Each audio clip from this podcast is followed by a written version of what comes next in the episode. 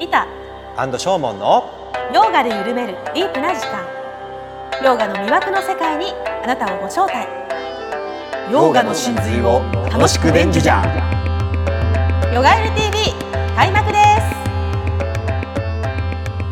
はいヨガエル TV 始まりました。リタさん今日もよろしくお願いします。よろしくお願いします。お願いします。そしてえっと今回はですねスペシャルゲストがいらっしゃっておりますイエーイ。本日のゲスト、はい、は、えヨガ哲学講師の岡本直人さんにお越しいただいておいらっります。しゃいませ。いらっしゃいませ。およ願いします。よろしくお願いします。お願いしますいただいてありがとうございます。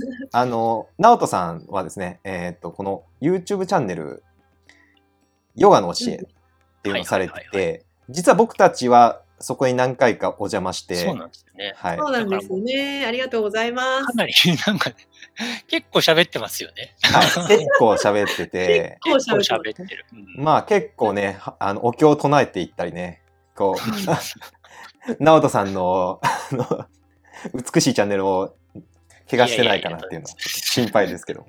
はい、で僕はそうですね、YouTube でそのヨガの、まあなんか、最初は、ヨガス、まあヨガの哲学的な解説とか、ヨガスートラの解説とかしてて、で、最近はちょっといろんなとこと少しコラボなんかしながら、うんうんうん。まあでも基本的にはそのヨガの教えみたいなものをちょっと配信してうんますね。はい。いやー、あの、我々の、あれ、先大先輩ですよね。いやいやいや、と えでもさ、だそうそう、で、なんかそう、で、ちょっとね、ヨガユル TV さんを僕が見て、一緒にコラボしましょうみたいなところからね、この3人の関係が始まってるんですけど、ありがとうございます。いや、本当に、本当になん、か、まだ始めてちょっとしか経ってない時期に、あの、メールいただいてすごく嬉しかったのを記憶いしてます。やいやいやいや、なんか。すごく僕はなんか2人の印象がすごく良くて、うん。あの、なんか、す素直に真面目にっていう感じですか？間違いないです。はい、なんか、あの、やっぱり真面目になんか追求してるっていうところにすごく印象が良くて、うんで、そう。で、ちょっとメールを送らせていただいて、ちょっとなんか一緒にやりましょう。でもやっぱそもそもなんかさ、うんヨガの哲学、ちょっと少ないよね。少ないそうですそんなに多ねく。はないですよね、あ YouTube の会。、ド直球で扱ってるチャンネルとは少ないですよね。うん、ちょこちょこ、ね、なんか、スートラとかね、たまに、ポーズの合間にちょっとスートラの解説しますみたいな人たまにいるけど。ね、ちゃんとヨガ哲学みたいな感じのチャンネルで構成してる人ってちょっとあんまりいないから、そうですね。なんまかで一緒にやりたいなと思っていて、うん。でなんかやっぱり今のヨガの現状ってやっなんかねそのポーズとか、うん。まあ瞑想もそうですけど結構そういうところ、もう一つちょっとヨガの教えをなんかみんなに分かりやすく伝えるみたいなところを、まあ個人的にはすごくやっていきたいなと思っていて、うんうんうんうんうんだからなんかね、一緒にできればいいなというふうに思っ本て次第でござあの、います。よろしく、よろしくお願いします。もう本当に。いやいやあの、もう私が言いたいというか、ば私のこのね、ヨガゆる TV の番組コンセプトをそのままい今言ってもらった感じに。うんうん 本当ですね。本当ね、本当になんかそう、ヨガ哲学、難しいところもあるんですけど、でもなんか、ね、生活に落としていくところもたくさんあるし、うんうんうんうん。なんかそういうのを、ね、なんか本当に経典とか解説しだすとすごく難しくなっちゃうんですけど、うん。でも一方でなんか本当に自分たちの日常の中の怒りを取り除くとか、うんうんうんうん。なんかストレスを解消するとか、うん。なんか不安を取り除くとか、うん。なんか人に嫉妬しないようにするとか、そういうね、うん。やっぱり、なんかそういう日常の中の心持ちが変わるうん。っていうののやっぱきっかけになる学びですよね。うん。うんあの、本当に。なんでなんで笑ってるんですか？いやいや、いえ、本当にそうだと思いますよ。共感。うん。共感共感。うん、やっぱりね、あの、心を扱うし、あの、心の科学としてのヨガっていうのは、本当現代でも生きてくると思うし、そうですね。うんだから、そう、僕は、だから今ちょっとそれも含めて、ぱりちょっと心理学的な部分もうんうん。すごく興味があって、うん。あの、ヨヨガの心理学の、まあ、チャンネルももう一個ちょっとやってたりあ、そうなんですね。え、そうなんですか。はい。へー。いやっていうか、まだ全然、その、はい、ちょっとそれはまだそんなにコンテンツ作ってないんですけど、うんうんうんうん。なんか、だから、で、ただ、その、ヨーガスートラとかバガバットギーターの解説だけじゃなくて、それをなんかもうちょっと日常の中で、うん落とし込めるようななんかないかなっていうふうに結構模索してるところではありますけどね。だから結構今やっぱりね、なんか現代社会ってすごく生きづらくなってる部分も多いので、うんうんそういう中で、ね、なんか、自分の心との向き合い方みたいなことですよね、基本的には。うんそうだね。だから、心ってやっぱり、ね、すごく活発にいろんな方向に向かっていくし、うんなんか見るとすぐ欲しがったりとか、うんうんうん。なんか、ね、ちょっと言われるといろんなこと考えちゃったりとか、うん。すごく活発なんですよね。うん。で、その活発な心をどうやって自分でコントロールして、穏やかな状態に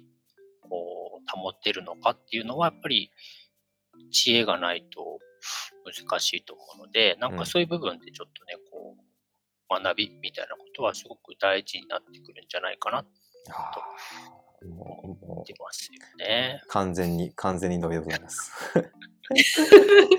だからなんかまあ、ちょっとでも最近、そう、なんか哲学学びたいっていう人も少し増えてきた気もするし、うんうんうんうんまあ、ポーズだけじゃなくてね、ポーズと一緒になんかちょっとそういう学ぶ時間みたいなものをちょっと増やしていくっていうのは、これからのヨガのあり方として、えー大事なんじゃないかなっていう気がうんしますね。はいだか。ら今だと、僕も結構哲学を教えるときは、いわゆる200時間の T シャツトレーニングとかにちょっと入らせてもらって、うんうんで、そこで大体200のね、RYS とかだとうんう、12、3、12時間とかかうんうんうんうん。な、ヨガ哲学って多分、いろんなアサナのトレーニングして、うん。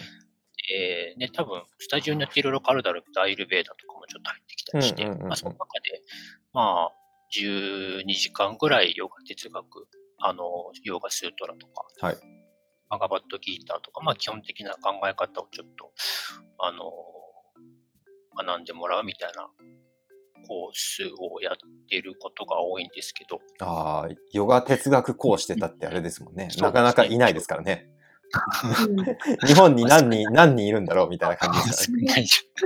まあでも。そうそうそうう、んそういう感じですね。だはいからまあそれをまあちょっとずつなんかね、もう少し、もう TT っていうまあ枠だけじゃなくてもう少し一般的にももうそういう、うん、なんかクラスみたいのが増えていけばいいなという感じ。おーまあ、そうやって YouTube でそれで配信されたり、しますね。まあ、うん。あの、講師として教えられたりまた本もね、うん。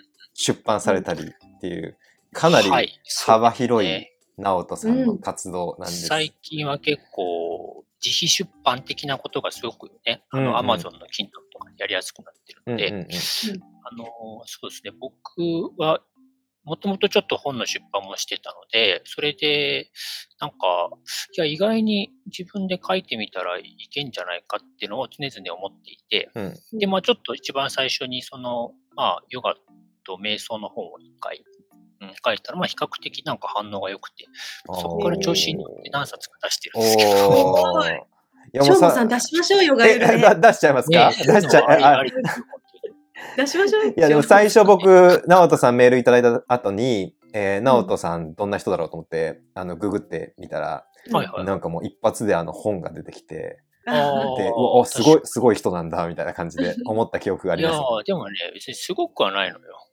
それはもう誰でもできる。ちょっとご紹介、ご紹介しましょうか？あの、我々もね、どうやって本を出すっていう、そうね聞きたいしそうそうその道のりを、ちょっ岡本さんに教えてもらわなくちゃ。な教えてもらわなくちゃいけないと思いますんで、ちょっとねじゃあ、直人さんのその最初のヒット作を出させていただきたいと思います。はい。アマゾンで。おわ、かっこいいんですけれどもこ、れですよね。野本さんヨガの教えと瞑想。メガネ外してません？ちょっと。めちゃめちゃかっこいいですよね。あの、あの、竹野内豊っぽい感じになって。ね そう。いや、でもね、違う違う違う。だからさ、ドキドキよ、やっぱ初めは。で一作目でさ、こけると、うん。レビュー低いとさ、まあ、ちょっとさ、立ち直れんやん。うんうん。そうそういうもでんなんですか？友達とかも最初やってもらえばいいんじゃないの？まあまあ、確かに確かに。まあでもほらう、ん。そこまでさ、うん。読んで読んででレビューって難しいじゃん。まあでも、うん。そうそう。で、まあたまたまなんか、いや結ごいね。構真面目に書いて、あレビュー入っとるよ。まあ比較的レビューも良くて、うんあよかった、ちょっと一安心したっていうことなんですけど、まあなんか、うん思考を手放すっていうところに不安を止めるとか、そういうところにそうですね、反応したんだろうね、みんな。うん。でも、直人さんって別に大学教授でもないし、はいはいはいはい。このほ本出版された時は、えっと、フリーランス、もうフリーランスだったんですか？あ、そうですね。はい。僕はだからもともとフリーであのカメラの写真の仕事とか、うんうんうんうんあとデザインとかなんかいろいろやっているので、まあなんか比較的フットワークが、まあそのカバーとかもさ、別に自分で作って、あ、このかっこいい、かっこいいやつですね。だからなんかその写真も自分で撮りみたいな。おー、あ、そうか。ね撮ってもらおうじゃんそうか、そうか。フォトグラファーですもんね。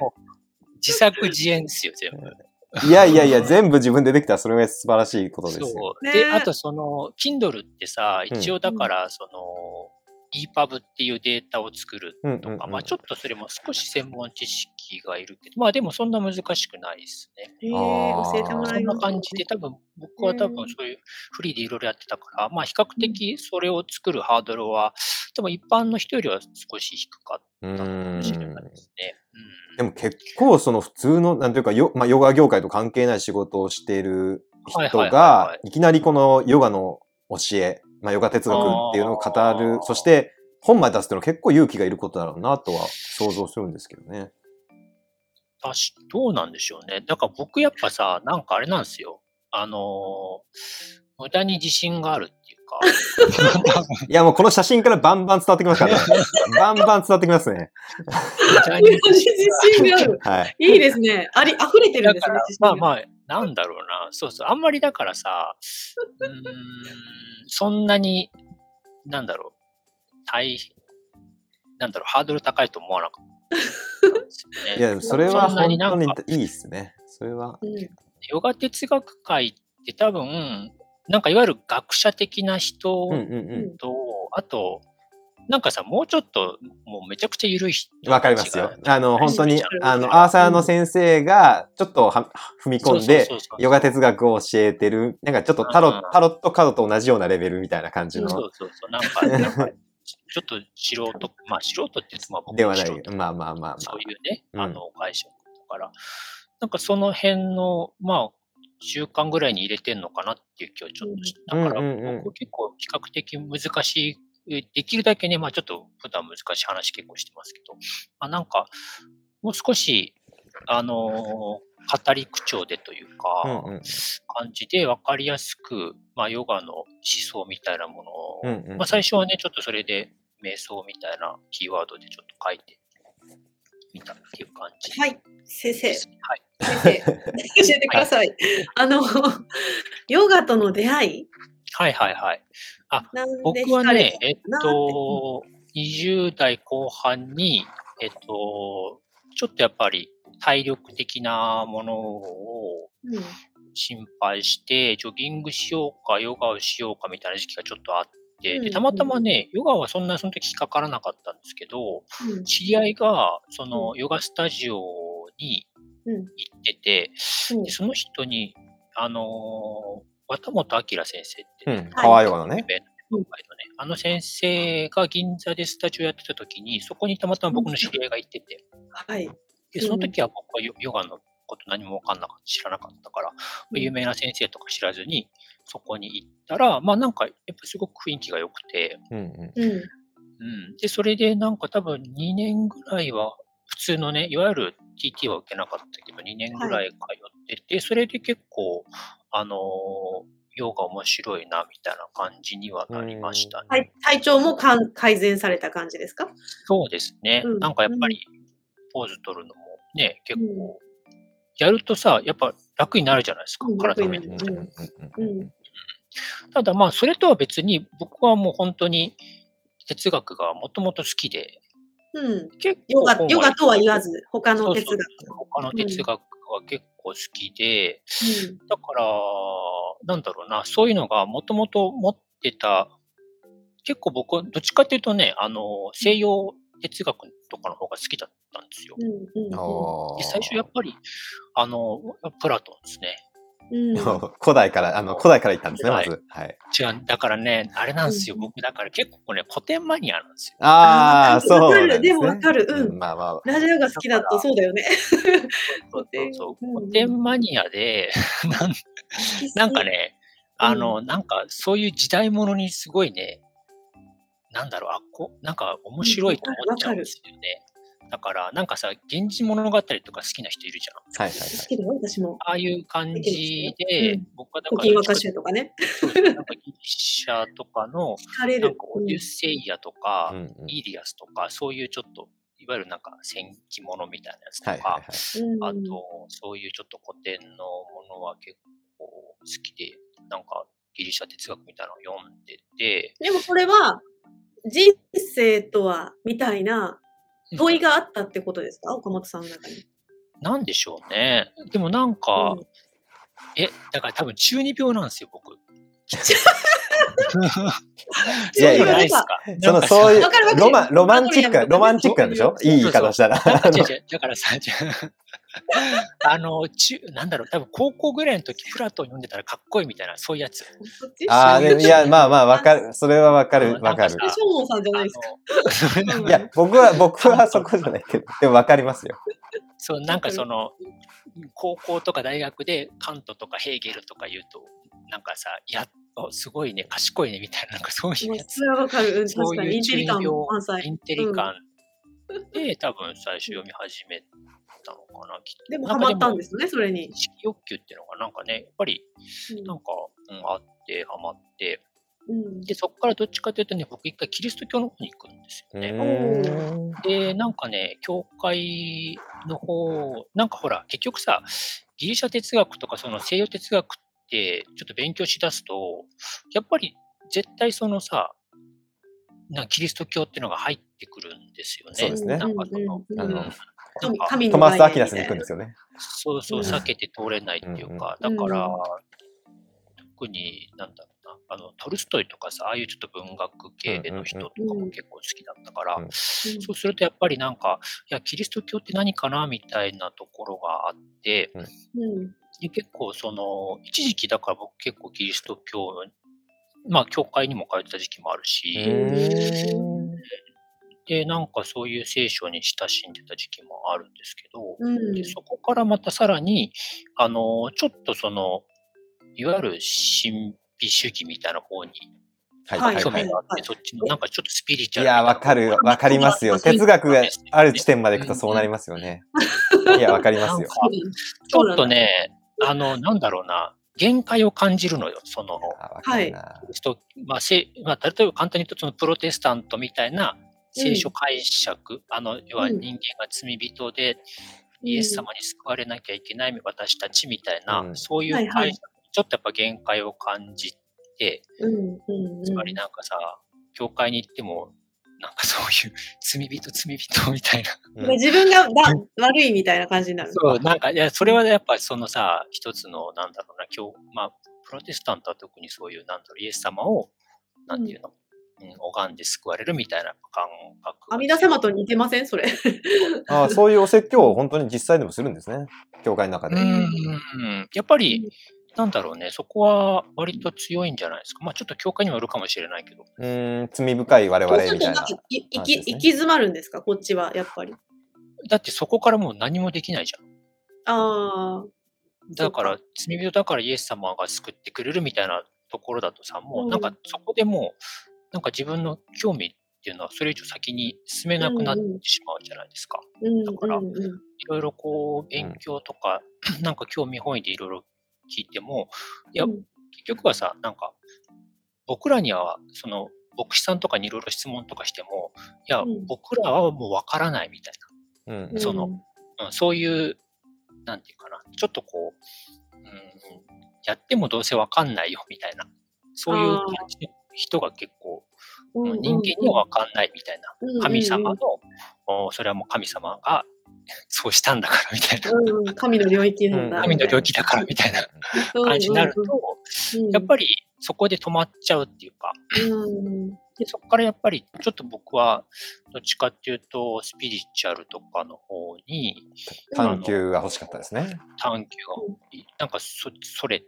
でいわゆるそのそのスピリチュアルはどういう系のスピリチュアルだった最初だからね、ルドルフ・シュタイナーとか、あタイナあ、ね。シュタイナーね。シュタイナーとかね、あのそうちょっとそのキリスト教の中でも神秘主義的な人たち、ちょっと今、うんうん。あのスウェーデンボル。グ、はいはいはいはいはい。ああいう系の人とかはちょっと読んだりして、うん。で、それはもうでも、やっぱりもう、いわゆるそういう競技からは離れちゃうんですよね。うんうんうんちょっとイエスみたいな解釈も全然違うし。まあ、だんだん東洋東洋に寄ってきてる感がたっぷりしますね。うんそこから東洋に寄ってくんですよなるほどそのシュタイナーとか、そのちょっと西洋神秘主義の言ってる人たちの中は、結局はその、キリスト教の中にも倫理思想があったんだよとか、うんうんうんそういう話をしていくわけですよね。だからそこからやっぱりちょっと東洋の方に寄っていって、で、まあ、シュタイナーからこうその神知学、ブラバツキはい、ブラバツキーうん、の方にで、結局じゃあそのブラバツキーって、まあ19世紀、まあ結構今のそのスピリチュアルの源流みたいなのを作った人なんですけど、うんうん。でその人が、その、まあシークレット・ドクトリンっていう本を出して、19世紀の後半かな。うん。そこから結構ね、そのいわゆる、まあ多分それまでは本当に東洋思想って今でこそさ西洋で結構流行ってるけど、うん昔はそんなことなかったわけですよ。すうんまあ、150年ぐらい前は。つまり、キリスト教っていうその一つの形があって、東洋のものは、ね、価値がない、ただの、なんていうか、その古い、古臭いなんかそういうものにしか過ぎないっていう時代があったわけですけど、やっぱりその、まあ、19世紀後半から、やっぱり東洋思想っていうのが徐々に西洋でも認知認知されるようになって、うん。なんかニーチェとかこういううん。なんかあのあなんかブッダみたいなものも西洋に紹介され始めたりとか、あとそこからまた禅とかヨーガみたいなものが海外で徐々にね、評価されるようになったりしていく。うん。本当にその一番初めの人たちですよね、多分そこから。うん。うんで、そうなってくると、クリシュナムルティですね。インドに、インドに行きますね。すはい。クリシュナおムリティーだから、で、そのシークレットドクトリンとかをちょっと勉強しようと思うと、今度はもう、ガチガチにインド思想が入ってくるわけですよ。そか。そこからやっぱりね、プルシャ、プラクリティ、ブラフマみたいな 用語がもうバンバン飛び交うわけです出てくるんだ、それに。へえ。シーリンは、本当にその、まあ、バガバットギターと同じような世界観の話をしてるんですよね。うん。え、読んだことない。怪奇へ宇宙論とか、うんあの、そういう、うーん、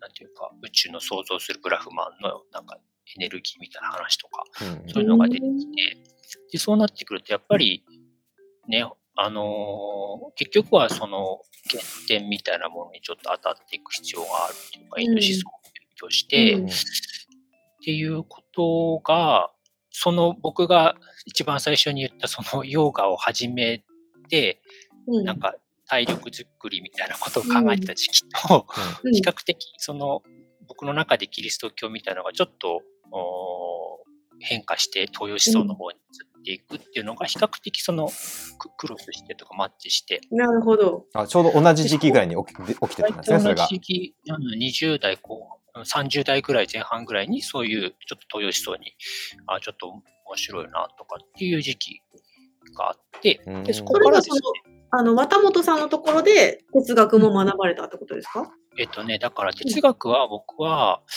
いわゆるインドのせん、えっとね、そのうん、えー綿本さんとかからは習ってないですね。ああ、だから。むしろ、どっちかというと、その、ちょうど僕が、その、シークレット・ドクトリンっていう本を、えっ、とね、読もうとも、読み、なんかね、最初そのシュタイナーの中にシークレット・ドクトリンっていううんうん本の名前があったんですよね。うんうんうんうんでこれちょっと気になるなと思って読みたいなと思ったら、あの、一冊2万円してたんですよ。まあ、もうブラバツキーなんてだ、まあもう読む人が少ないもんね。うん そうそうそういうこと。2万かと思って。うんで、ちょっと高いなと思って、うん。で、ちょっとネットで検索したら、まあ、その、新地学の、まあ、協会みたいなのがあったんですよ。うんうんうん。うんでそこに行ったら、あーまあ、読ませてくれるだろうと思ってさ、もちろん、重要な本だろうから。うんうんでたら、たまたまそこで、僕はその、シークレットドクトリンを翻訳してたアメリカに、の、あちょっと外国のアメリカ人の方なんですけど、うん。その先生と仲良くなって、うん。で、その先生と、えっ、と、結局はそのシークレットドクトリンを僕が、あの、再販するっていう話にななるんですよね。岡本さんが？そっ僕がか。出版業をその時もうされてたんですそうそうね。そこが一番、だから、僕の出版業の第一冊目がシークレットドクトリンです。おー、すごいご縁ですね。へーすごいマニアックな本なんですけど。すごい。ね読んでみたい。いやいやいや、ま、ま、めちゃめちゃ著名な、なんていうの金字塔じゃ読めないですか。るかな？私でも読める？難しい？結構難しい。難しい？でも古典、古典ですよね、本当にね。本当に古典ですね。だから、一応その、まあそうですね、インド思想みたいなものとキリスト教の両方がちょっと入ってないと、まあちょっと読み、読めないような本なんですけど、へえ。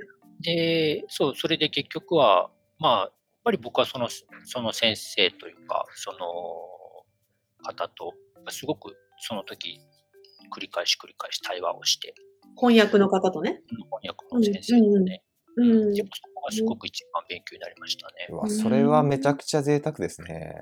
ね、本当に、その内容について、まあなんか一日中なんか議論したりとかしてたから、うんあ好きなんでしょうね、そういうのが。いやー、でもそれ、そういう機会がないとやっぱり掘れないですよね。うん。自分で悶々と考えてても、わからないとこもあるし集中してやっぱりある時期にガッとこう、そしてしかも先生と一緒にやるって結構大事ですよね。そうですね。やっぱ対対話みたいなのがすごく、僕個人はすごく大事でしたね。うんなんか、そう、本読んでさ、考えるだけだと自分の理解の域を出ないいや、じゃん。わかる。わかりますわかる。わかる。わかる。しょうもさんとね、やり始めてもそうでしたもんね。うんね。これ伝わっとんのかなみたいなので。いや、やわかった気に、なんわかった気になっちゃうんだよね、一人で読んでると。うん分かった気になるし、うんあ、なんかそういう、なんかそう全然分かんないことが、ふっと分かってりね、話してる中で。はいうんはいそれはありますね。だから結構うんその時僕はすごく対話をして、で、結局その後にまたね、そのインドの、まあう、んえっと、方から、まあ、バガバットギーターとかいろいろ勉強するクラスとかを何年かお通ったりしました。ーそんな流れですね。それです結局は、うん、ごい。なんかもうなんかいい年、してあれですね、直人さんがヨガ講師になる、なんていうか、ご縁が、ま、満載だったんですね、その時期。うんうんうんうんうん。ね。まあまあまあ、でもさ、わかんないよね。まあ、うんしだって、何にもなってない可能性もあるからね、そんなの。ただ単に好きだからうん勉強してただけで、その時はなんか本出す気もな考えてなかったし、あ、でもそうだよね。あタイミングーあるかないかわかんなかったし、うんうん。たまたまやっぱヨガを教え始めると、やっぱりね、自分がそういうバックボーンがあるもんだから、うん。うん。ついついね、そういうのが出てしまうし、おで、なんだかんだそれでスタジオに行くと、あ、じゃあちょっと哲学の講師やって、みたいな話になるし。あ いいでーちょすね。っとそれはいい話なので、ちょうど今30分ぐらいになったので、はい。今もう、あの、ヨガ哲学講師岡本直人が誕生しそうなところ、ここで前編を止めてですね。はい後編では、あの、いよいはい。よヨガ哲学講師になって本を出版して、直人さんがどんどん ライジングしていくという 姿を、はい。あの、いろいろお伺いしたいと思います。はい、直人さんありがとうございます。あありがとうございました。ガイル TV 今回も最後まで見てくださってありがとうございました。ご意見ご感想等お待ちしています。メールアドレスは、プロフィール欄、概要欄にございます。